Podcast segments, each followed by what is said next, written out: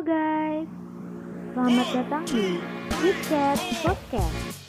Podcast yang membahas obrolan-obrolan asik tentunya buat kaula muda-mudi. Hai, halo. Kalian tahu nggak self-improvement?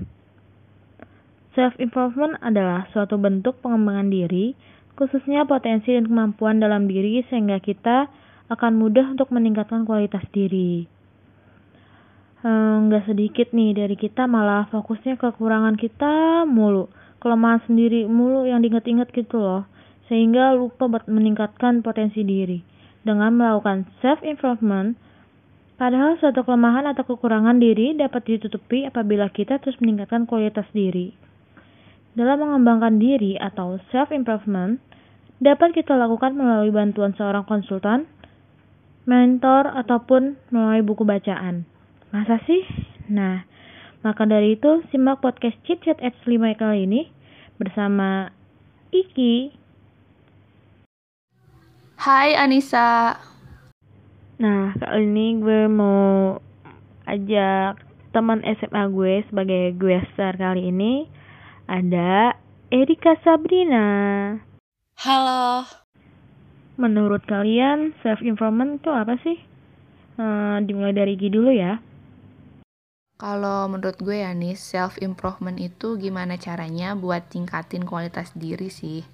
Bisa dengan ngasah bakat yang dimiliki, sama biar tahu sebetulnya diri sendiri ini punya kekurangan kayak apa, yang nantinya kekurangan itu bisa diperbaiki lagi. Nah, kalau menurut Erika apa nih, Rik? Kalau menurut gue, segala tindakan yang bisa dilakukan oleh semua orang yang merasa ingin meningkatkan kemampuan, bakat, dan potensi diri, atau ingin melakukan sesuatu terhadap kelemahan yang mereka miliki. Salah satunya, jika kita ingin mengetahui bagaimana kita mengambil keputusan, kita bisa membaca buku dari Rolf Dobelli yang berjudul The Art of Thinking Clearly. Oh iya, kenapa dengan buku itu ya, Rika? Buku The Art of Thinking Clearly adalah salah satu buku yang sangat menarik dan membuatku terkesan. Karena ada 99 bab yang menjelaskan berbagai hal mengenai asumsi, bias, dan ilusi membentuk pemikiran kita. Karenanya jika kita membaca buku ini dengan baik dan mengerti isinya, kemungkinan besar buku ini dapat merubah cara berpikir kita dan mengubah bagaimana kita akan mengambil keputusan. Oh gitu ya, bagus juga bukunya kalau dengar dari penjelasan Erika tadi. Ngomong-ngomong gue mau tahu deh, kan di buku itu bahas mengenai asumsi, bias, sama ilusi. Ada nggak situasi yang pernah lu alamin berkaitan sama yang dibahas di buku itu? Salah satu contoh yang pernah gue alami adalah social proof di bagian bab 4 ya.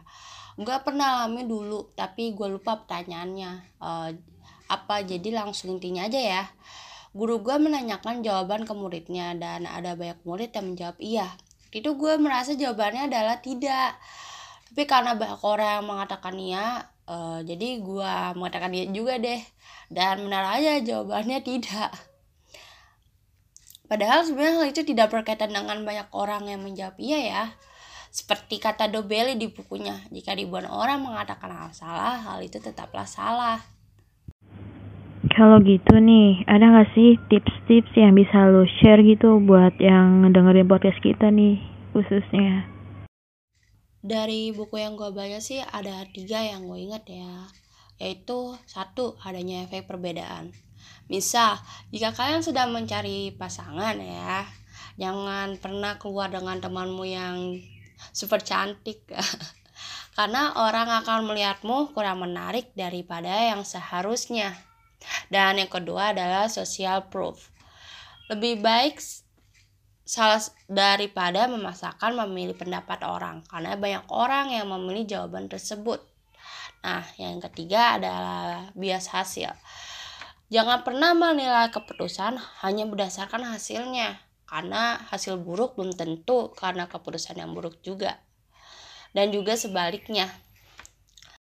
Wah, tips yang di-share sama Erika ngebantu banget ya buat gue sama para pendengar podcast Cicet yang mungkin lagi mengalami situasi itu. Oh ya Erika, ada nggak sih bab di dalam buku The Art of Thinking Clearly ini yang menurut lu jadi bagian favorit nih? Karena di bab buku tersebut, lo bisa sampai baca berulang-ulang gitu. Sebenarnya ada bab favorit gue ya, tapi gue jelasin yang satu aja. Bagian yang paling gue suka yaitu bab 17. Judulnya, You Control Less Than You Think, Illusion of Control. Dalam bab ini, gue diingetin bahwa ada beberapa hal yang tidak bisa dikontrol sepenuhnya. Daripada memikirkan hal tersebut, lebih baik fokus terhadap hal yang bisa dipengaruhi saja. Oh, oke deh. Cukup pembahasan episode 5 ini, gue tarik kesimpulannya ya. Pandai-pandailah menempatkan diri dalam apapun. Jangan lupa untuk berpikir dengan kacamata orang lain sebelum bertindak. Sampai jumpa di episode selanjutnya. Goodbye.